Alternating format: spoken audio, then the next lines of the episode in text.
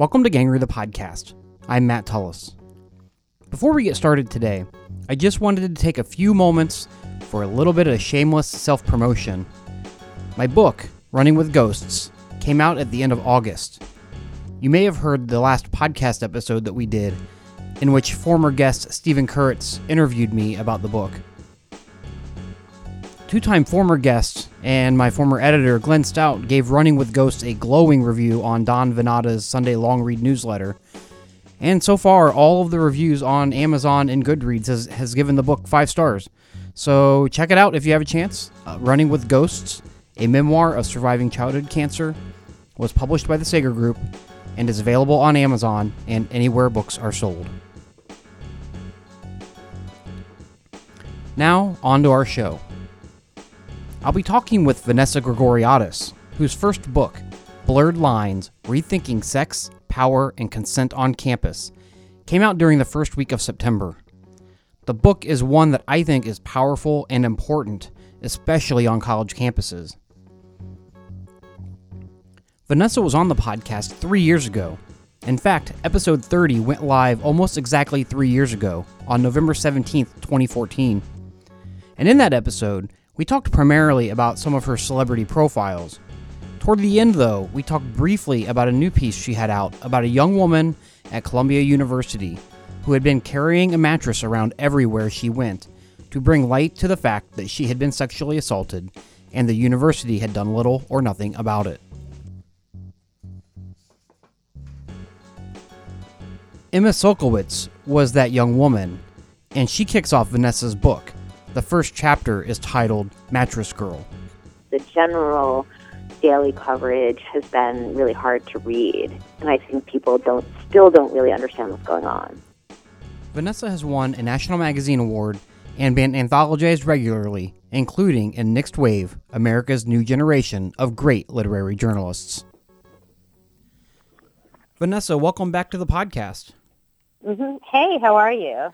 Uh, I'm good. Uh, I, I uh, am excited to have you on the show to talk about um, your book, Blurred Lines Rethinking Sex, Power, and Consent on Campus.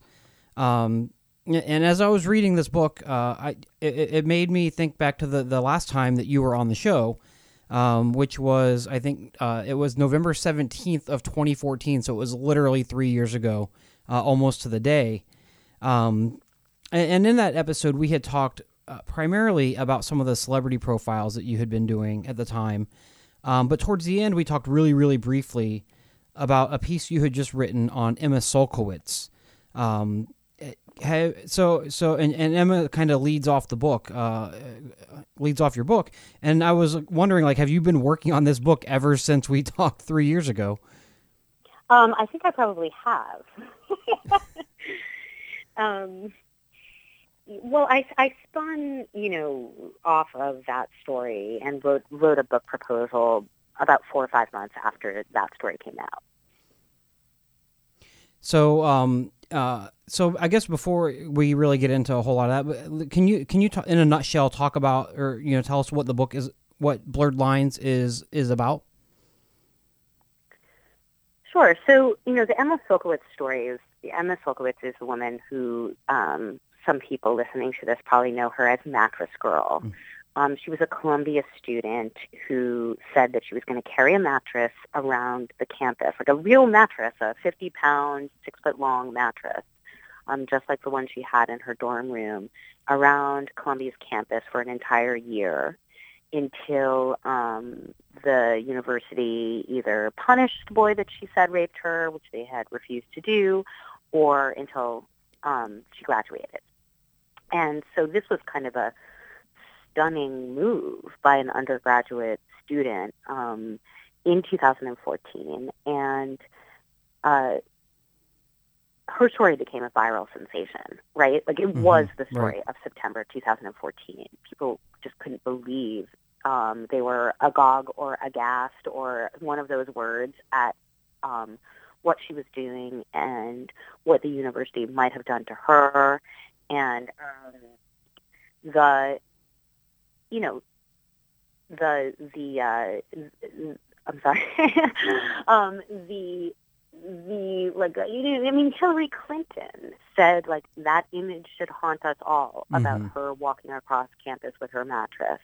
Um, Senator Kirsten Gillibrand invited her to go to Obama's um, State of the Union address as her guest. I mean, this was a major story, Mhm. um, and it really brought to light um, the issue of campus sexual assault. So when I saw all of that happening, and I was kind of perfectly poised to write about it because I had already interviewed her and was planning to do a story about what was going on at Columbia, I thought, okay, this is a really interesting book um, because we have women beginning to talk out across the country. We have policy actually changing. Um, we have intense national media glare. And, you know, national media glare on hot young co-eds and sexual assault is uh, something that can go really right or really wrong. right. Um, and so I thought, well, okay, well, you know, um, we're stepping into a really um, fascinating moment here, and I could spend the next couple of years trying to capture it. Um, so then I quickly kind of wrote a proposal. Um, and my agent said, why didn't you have this proposal written before the article came out? I said, I didn't know it was a great idea before. So, um, so yeah, so that's what happened. So was the proposal that you wrote um, uh, was that focused primarily on on Emma or was it broader? No, it was much broader. Mhm. The you know conceit for the book was okay. We know that this is becoming an enormous um, media story, and certain places are being highlighted, like Columbia or Yale. Um, but uh, how is this playing out at campuses across the country, and how are students across the country actually dealing with this problem, metabolizing it? Um, how are guys shifting the way they think about women and sex um, in response? Um, what is the real rhetoric that's coming from um, the kind of Emma Sulkowicz, very kind of radical feminist wing of um, those campuses? And how is that changing people's opinions on what should be considered consensual and what should not? Mm-hmm. Was was this the first book proposal you had written, or had you written others? This was the first book proposal I had written. Um, I had ideas for Mhm. books, and I had certainly written, um, you know, memos, Right. right? Um, but I had never really written a um, a proposal. No. Well, what was that like? Because I know what it was like for me, and I- I'm curious. I like to ask other writers and reporters, especially, uh, what that what that type of writing, and in many ways reporting, is like. Um, well, you know, I didn't find it to be too difficult. Mm-hmm. but um, you know, the proposal is also kind of the easiest part, right? Because it's almost like a marketing document, Right. like a business plan. We will do this, and everybody will love it, and it will be so great. Um, Right. You know, that's kind of the uh, the general um, concept you need to get across to people who might want to buy your book. Mhm. Um, so it's all potential, right? I'm going to interview these people, and here's a little spray of a couple of the people that I interviewed and what they had to say. Um, so here's a taste of it.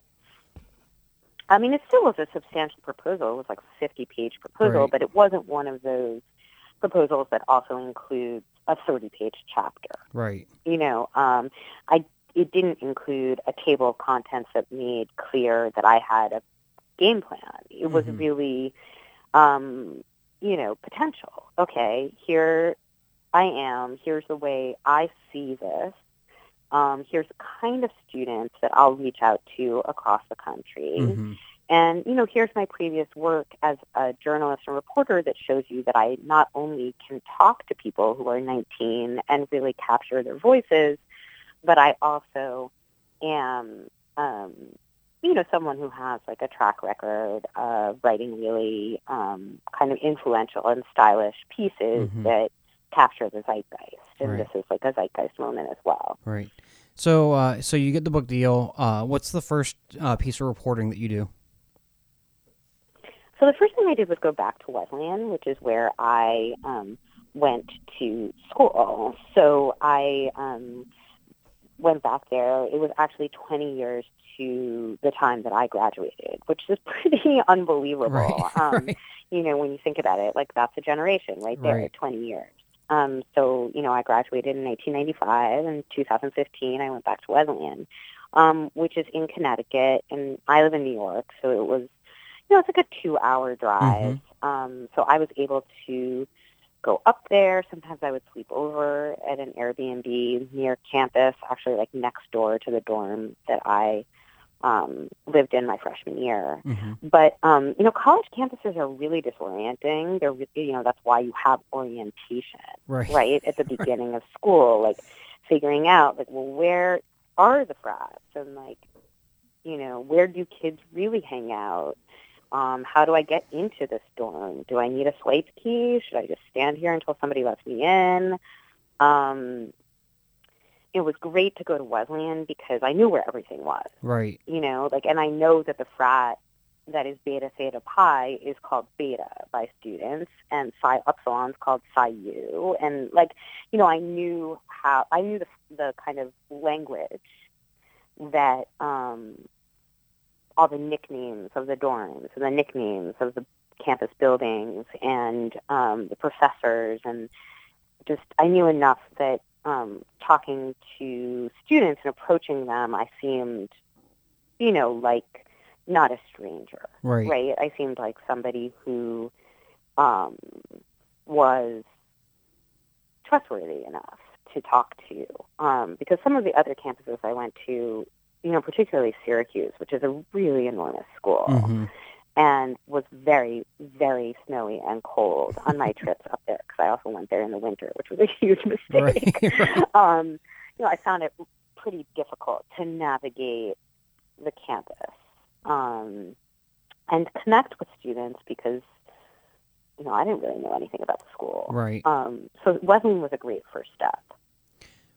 What um now the one thing that drives that, that not I was gonna say drives me crazy, but that's wrong. But the, the one thing that um I, I, think I'm fascinated with is the way that colleges and this doesn't really have anything to do with, with your book, but it, it mentions on something you said the way that that that um uh, you know nicknames of buildings and places where students sit when they eat like types of students like it, it just keeps the it's the same on college campuses i'm always fascinated by by how that you know but you could go back 20 years later and the dorm buildings still have the same nicknames and this you know they they still refer to the fraternities in the exact same way that's really i think Totally. it's It's, hilarious. it is, yeah. and, and I would, somebody needs to do like a scientific study. I don't just to, to satisfy my own curiosity uh, on how that happens.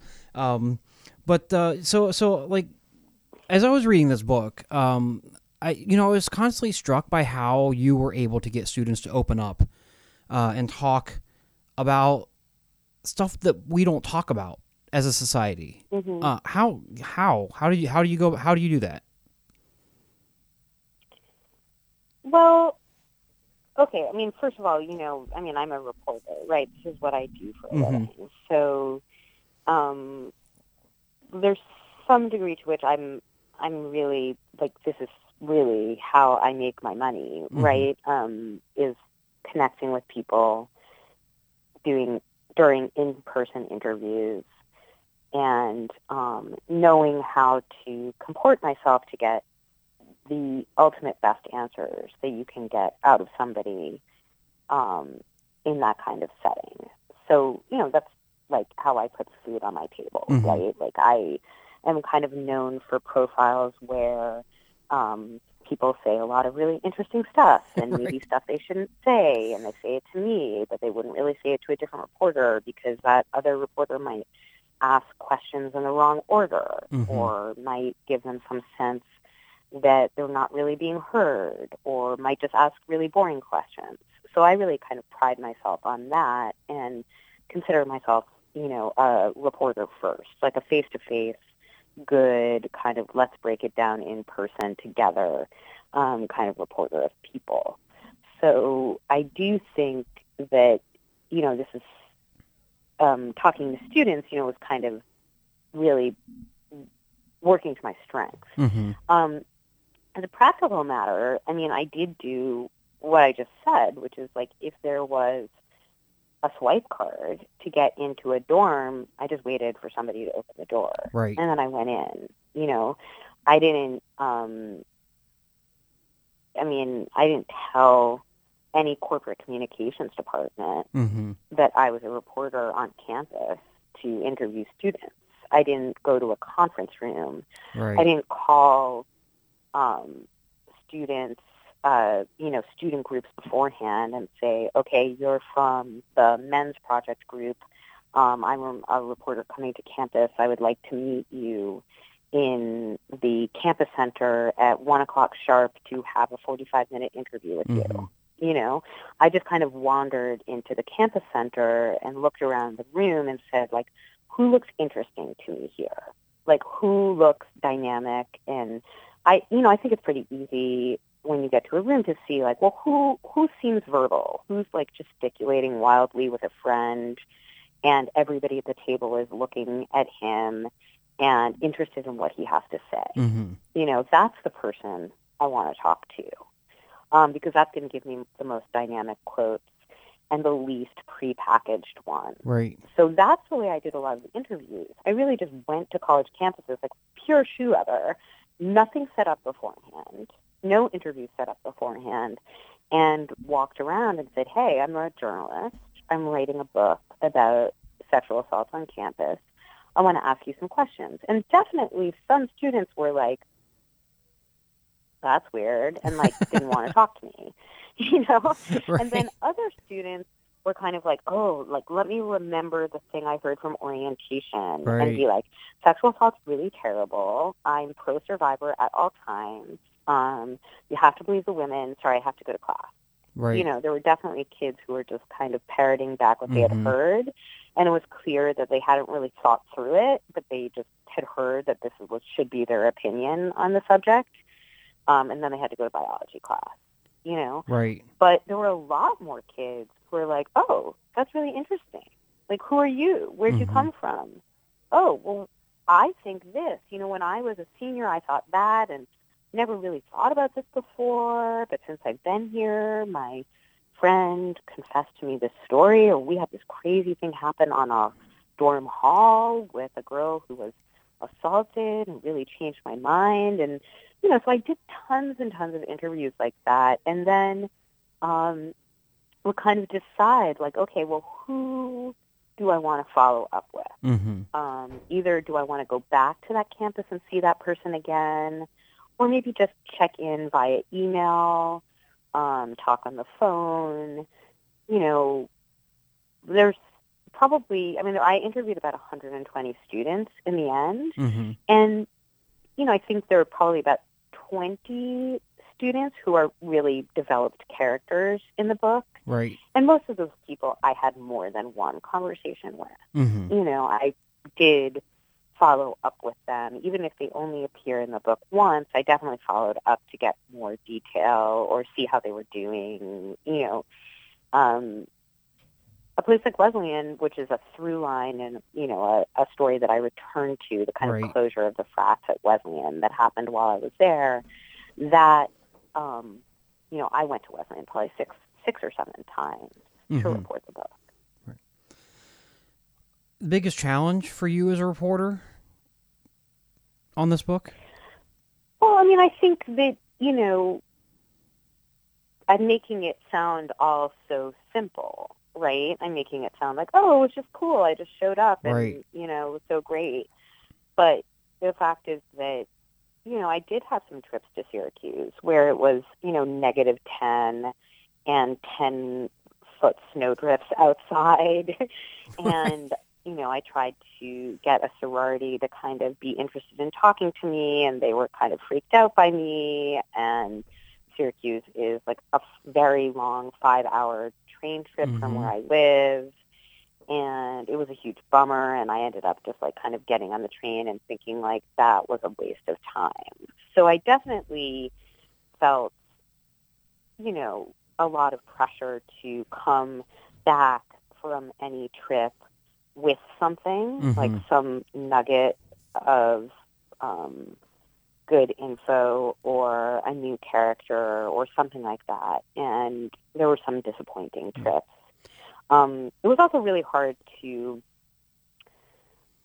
be at things that were not, you know, in my own city. If there was like a meeting um, of a group of, you know, for example, at Wesleyan, like when they were closing down the frats, there were a ton of meetings that the student government had where like the frat guys and the kind of radical students were arguing about what should happen Right. at the fraternities because the radical students felt like these male, you know, dominated party spaces were part of the sexual assault problem on campus and they had to be um, eradicated Mhm. and like closed down immediately. And, you know, was like, well, okay, but I mean, am I going to drive two hours to Wesleyan to hear that, um, you know, to go to that meeting at 7 p.m. on a Sunday night? hmm like I have two kids. Right. You know, am I am I really going to go do that? What was challenging for me was like for a magazine article, I would have known because I'm a long form writer and I've written, you know, over a hundred probably long form stories. I would have known like, oh, okay. You know, do I really need to go to that? No. hmm You know, I could just get the notes from somebody. I could call up one of my new friends at Wesleyan and say, take some good notes and I'll call you later and let's talk about it. But with a book, I didn't know, like, do I need that scene? Do I not need that scene? How do I, um, you know, how do I really uh, outline this whole book Mhm. and figure out what reporting needs to be done in person and what doesn't? I found that really challenging Right. um, there were was a lot of stuff that you know a lot of stuff on the cutting room floor. A There- lot of stuff that I did that I was like, well, this doesn't really add up to anything. Mm-hmm. This was kind of a waste of a day, and you know that was bummer. I was gonna I was gonna ask you um like th- this is the biggest project you've ever worked on is that that that is that that's safe to assume right oh, for sure. um did what did you do differently or did you do anything differently besides like the the internal debate that you just mentioned um uh for for reporting a book versus reporting a long form magazine piece. Um, I did. I mean, in terms of what? So, I'm just curious. I mean, did your reporting change in any way? Um, did even you know how you sat down to write? Um, uh, or, or was this just like a, a super super big, um, typical project for you? um, it was totally different in pretty much every way. Mhm. Um, you know, long form, I mean, I'm talking about kind of like 6,000 word stories. Right. Um, I have figured out how to do that, you know, Mhm. over the years, and it's not very stressful for me. You know, it's kind of stressful landing the subject and making sure, um, okay, can I get everything I need from this person? Um, can I talk to not only the person, but the people around the person? And will I get enough time? And how do I coordinate a trip to Kentucky to see this person um, and get the maximum kind of scenic value out of those? You know, like if you travel to Kentucky to do an interview, you want to make sure, okay, I can see this person in different locations. Um, I could see that person at home and then go to the person's workplace and maybe see something else. And you know, for a long form story, you need to place the person in different um, settings and milieux and be able to describe um, action in those places. That's just nuts and bolts long form writing. Mm-hmm. Um, but here, you know, there were kind of there was you know how how do you write a reported book about such a difficult topic? Right. Um, what is the thesis of this book? Mm-hmm. Um, you know, the thesis of the book ended up being that, you know, there's a new standard of sexual consent for the millennial generation. And what's happening on campus is ultimately going to be replicated throughout the country, which, you know, of course, we're starting to see with the Harvey Weinstein situation and um, all of these women speaking out about sexual harassment in the workplace, and they're speaking out about sexual harassment that really goes the gamut. Right. From what Harvey Weinstein did all the way to, you know, kind of perverted jokes in an office.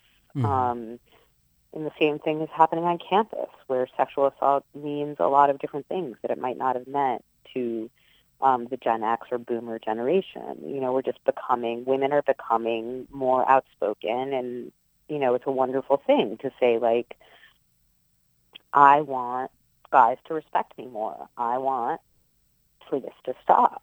Um, so, but even figuring out that thesis um, and how to make the scenes kind of um, create a scaffolding for it and also create suspense in the book was really hard, you Mhm. know, um, figuring out how to not tell people, oh, this is what I'm about to say, and then just say it over and over in the space of 300 pages, but actually make it a little bit like a thriller, which is the structure that I did. Ultimately, I started off with like, okay, are these women telling the truth or not? And what is truth really in this situation? And what are you, you know, going to end up thinking at the end of this book? I mean, that's kind of the way I set up like the first 30 pages and then kind of reveal my point of view as Mhm. it goes further and further along. I mean, that was hard.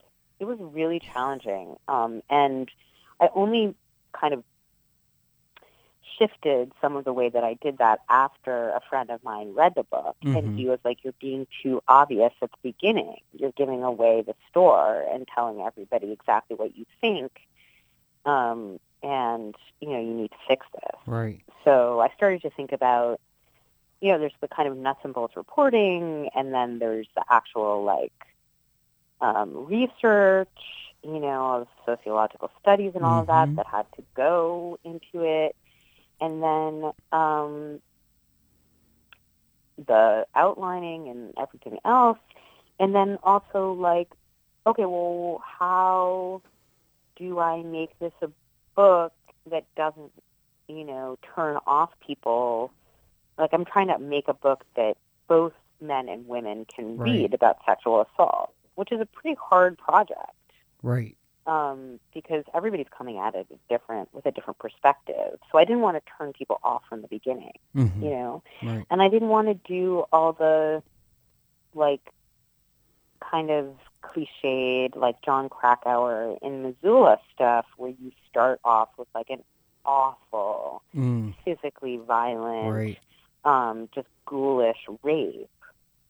Um, because that would have been antithetical to what I really saw on campus, which Mhm. was that, you know, a lot of what was going on was um, kind of coercion of girls Right. um, and not physical violence. right. Um, so, yeah. I, I like how the book is broken up into the three parts, uh, and, and I guess this is probably uh, a, a result of some of the things you just talked about, like how to how to structure it. But it's consensual, non-consensual, and the man are the three parts. Um, how did those come about? Like where in the process, uh, the writing process? Uh, how late in the process did those did, did that type of uh, three part structure set settle in on you?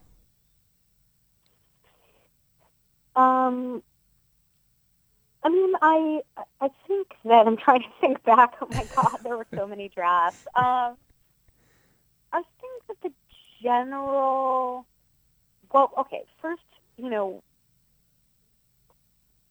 there was. I understood at the beginning that I was going to have to tell some number of stories Mhm. and tell them fairly fully. Like actual stories, like this is what happened between these two people at the University of Texas, and here's how it all went down. But um,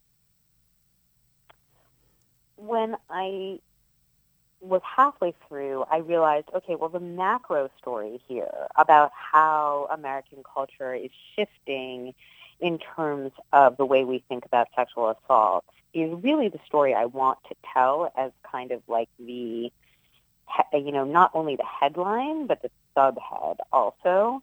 And these other stories that I have with these characters should not be told so fully that they kind of take people away from that initial idea. So, um, you know, I read Peggy Orenstein's book, Girls and Sex. And after I read that book, I was like, you know what? This is probably a good model for me where Peggy's very present in that book. And she's really moving readers towards her own conclusions, and the characters are really secondary. Um, so I went kind of from thinking about a book that would have been filled with a lot of profiles of different college students to a book that would be more essay driven um, and have secondary characters, mm-hmm. like the characters are like the sub subline, right. right? And so, um, I once I realized that, I realized okay, these characters don't actually need to recur that much. Mm-hmm. They actually don't need to recur at all. They can just be introduced and then disappear. And so once I kind of thought of that, um, that was when I came up with this three-part structure. And the idea was instead of hitting everybody over the head with all the rape stories mm-hmm. at the mm-hmm. beginning, let's do the consensual part of sex first on campus. Let's establish what consensual sex on campus looks like and then build up to a kind of crescendo of, okay, well, now here's what sexual assault also looks like. Mm-hmm. And so um, that's the way I came up with that. And then it seemed fairly obvious to me that I was going to have to talk about policy mm-hmm. because people are absolutely fascinated with the way the campus courts have been constructed since Obama told, you know, colleges that they needed to deal with the sexual assault problem more concretely. Um, so I felt that that was kind of natural mm-hmm. to put all of the policy stuff towards the end of the book. Right, right. It's uh, it, it's interesting. Uh, since the book came out, uh, the first week of September, there has been an explosion uh, of media coverage of powerful men uh, who've been who've been exposed as, as sexual predators. Um, and uh, I, I, was going to ask you like your views on that and how that coexists with blurred lines. Uh, and then about 20 minutes before we were scheduled to talk, I saw that you had an op-ed in the New York Times today, um, focused especially uh, specifically on, on that. Can you talk a little bit about that op-ed and, and kind of how it ties what's ha- what we're seeing today uh, with what uh, is is covered in your book? Sure. Yeah. Um, I mean, I said a little bit before um, about what I think um, the parallels are, right? So mm-hmm. that we know on college campuses, like the whole upswelling of talking about sexual assault on campuses has brought forward a lot of divergent stories. Mm-hmm. So it's brought forward, you know, some physically violent rapes, um, but very few rapes with a gun or a knife, mm-hmm. um, very few stranger rapes, um, very few rapes of students walking from the library to the dorm, you know. Um, and, uh, you know, it, it has certainly brought forward stories of almost like necrophilia, right, of um, guys um, having sex with women and also right. men who are passed out from drinking, which is like really disgusting mm-hmm. and a mm-hmm significant problem on college campuses because college campuses are so crazy um, in terms of drinking, just the way that the universities themselves have kind of um, really cracked down on alcohol um, in dorms or on campus, but like have no problem with fraternities just you know getting everybody way too drunk right. in disgusting basements with vomit on the floor. Mm-hmm. Um, like that's a significant problem. You know, but there are also all these. Pro- there, there are, you know, this is a date rape like a uh, situation mm-hmm. on college campuses, right? We don't use that phrase very often, but I'm sure there's some people listening to this who remember that phrase from the 90s, um, which was, you know, about two people on a date go home to one of their apartments and um, the woman usually doesn't want to have sex and is pushed into it anyway, Mhm. right? Right. And you know, people in this field like to use the phrase acquaintance rape now because date rape implies those people were, you know, in a romantic relationship, and a lot of times they're really not. They're more acquaintances, like they meet at a party, and then a guy says, "Oh, hey, come to my apartment um, off campus because I have more beer there," and the Mhm. girl will go, not thinking that she's going to hook up with the guy, and the guy will push her into it. Right. So that's kind of situation we're talking about, right? And um, I think that you know what what did you say to make sure that you communicated to that guy that you didn't want to do it? We're finding that women are doing things all across the spectrum, Mhm. right? They may not even say no. Um, they may not fight the person off physically. And what college campuses have been very interested in is saying, you know what, maybe you don't have to say no. Mm-hmm. You don't need to fight the person off. Maybe the guy needs to figure out how to reel in that behavior and check himself. Right. And it's not up to the woman to be the, you know, that we like to call it a sexual gatekeeper. Mm-hmm.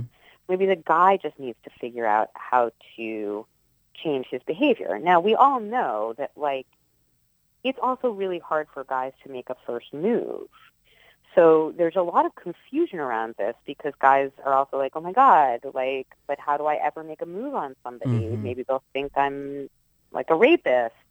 But that's not really what we're talking about. When we're talking about guys who are doing the kind of stuff, the kind of pressuring that some of the people in the media recently have been accused of. You know, when you listen to the tape of Harvey Weinstein um, with the Italian actress at the hotel when he's telling her, like, you know, that you need to come into my room and I'm not going to try anything. And he's just like this motor mouth pressuring her. Mhm. You know, you listen to that tape and you think, okay, that's coercion Right.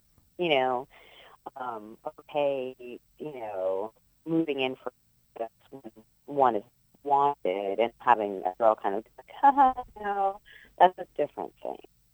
Um, yeah, but there is this confusion. I mean, there is, you know, we're in a kind of radical shift here um, of our, what's acceptable sexual behavior, and you know, there to be questions about it. Right. Right. Well, Vanessa, what's next for you as a reporter? What are you, you beyond um, publicity for the book? Uh, what's going on with you? Are you working on anything now? Um, I'm trying to figure that out right now. um, I am probably working on a story that I can't really talk about, but I'm, you know, trying to line up as we speak. Um, but yeah, um, I, the unfortunate part is that magazines, in the kind of three years it took me to um, finally put out this book, magazines um, have gone through kind of a stunning decline right. um, in, you know, n- not truly quality, but in their influence. Right. So I'm trying to figure out, like, well, where can I write that, you know, I'm not in this for money, but I'm definitely in this for having space on the national stage. And, you know, when I write a really deeply reported long form story, like all long form writers, you know, we want that to go wide and we want people to read it and engage with it and for um, people to change their opinions or policy to change. hmm And it's really hard right now to know like how how do you do that? How do you do this in this that you know in this new environment where it's so difficult to tell what will go viral, and if Mhm. it doesn't go viral, basically you might as well not written it because uh, hardly anybody reads it. Right. Um, it's it's very hard to tell where to have the most bang. Well, thanks for coming on the podcast again. It's been great talking with you, and uh, good luck. Thank you so much. I appreciate it. I've been talking with Vanessa Grigoriadis. She's written the book Blurred Lines Rethinking Sex, Power, and Consent on Campus. The book was published in early September. On our next episode, I'll talk with Michael Kruse. Kruse was the guest on episode 16 when he was a reporter for the Tampa Bay Times. Now he's a senior staff writer at Politico and has been writing some incredible pieces focused on post 2016 election America. That episode will be available on November 27th. You can find just about all of our episodes, we've done 55 of them now, on our website.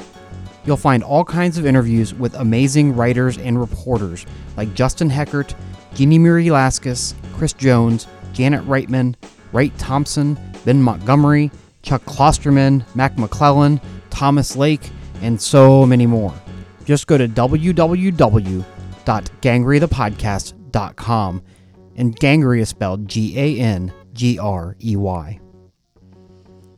Stay up to date with the podcast by following us on Twitter. That's at Gangrey Podcast. You can also like the podcast on Facebook. You can subscribe to Gangrey the Podcast on iTunes or SoundCloud. Just go there and search Gangrey. That's G A N G R E Y Podcast. Gangrey the Podcast is produced in Donnarumma Studios at Fairfield University. It's made possible by the College of Arts and Sciences and the Department of English at Fairfield U. Technical help, as always, is offered by John Scrata and Steve Cease. Noel Crouchley is a student assistant. This episode was hosted and produced by yours truly. I'm Matt Tullis. Thanks for joining us.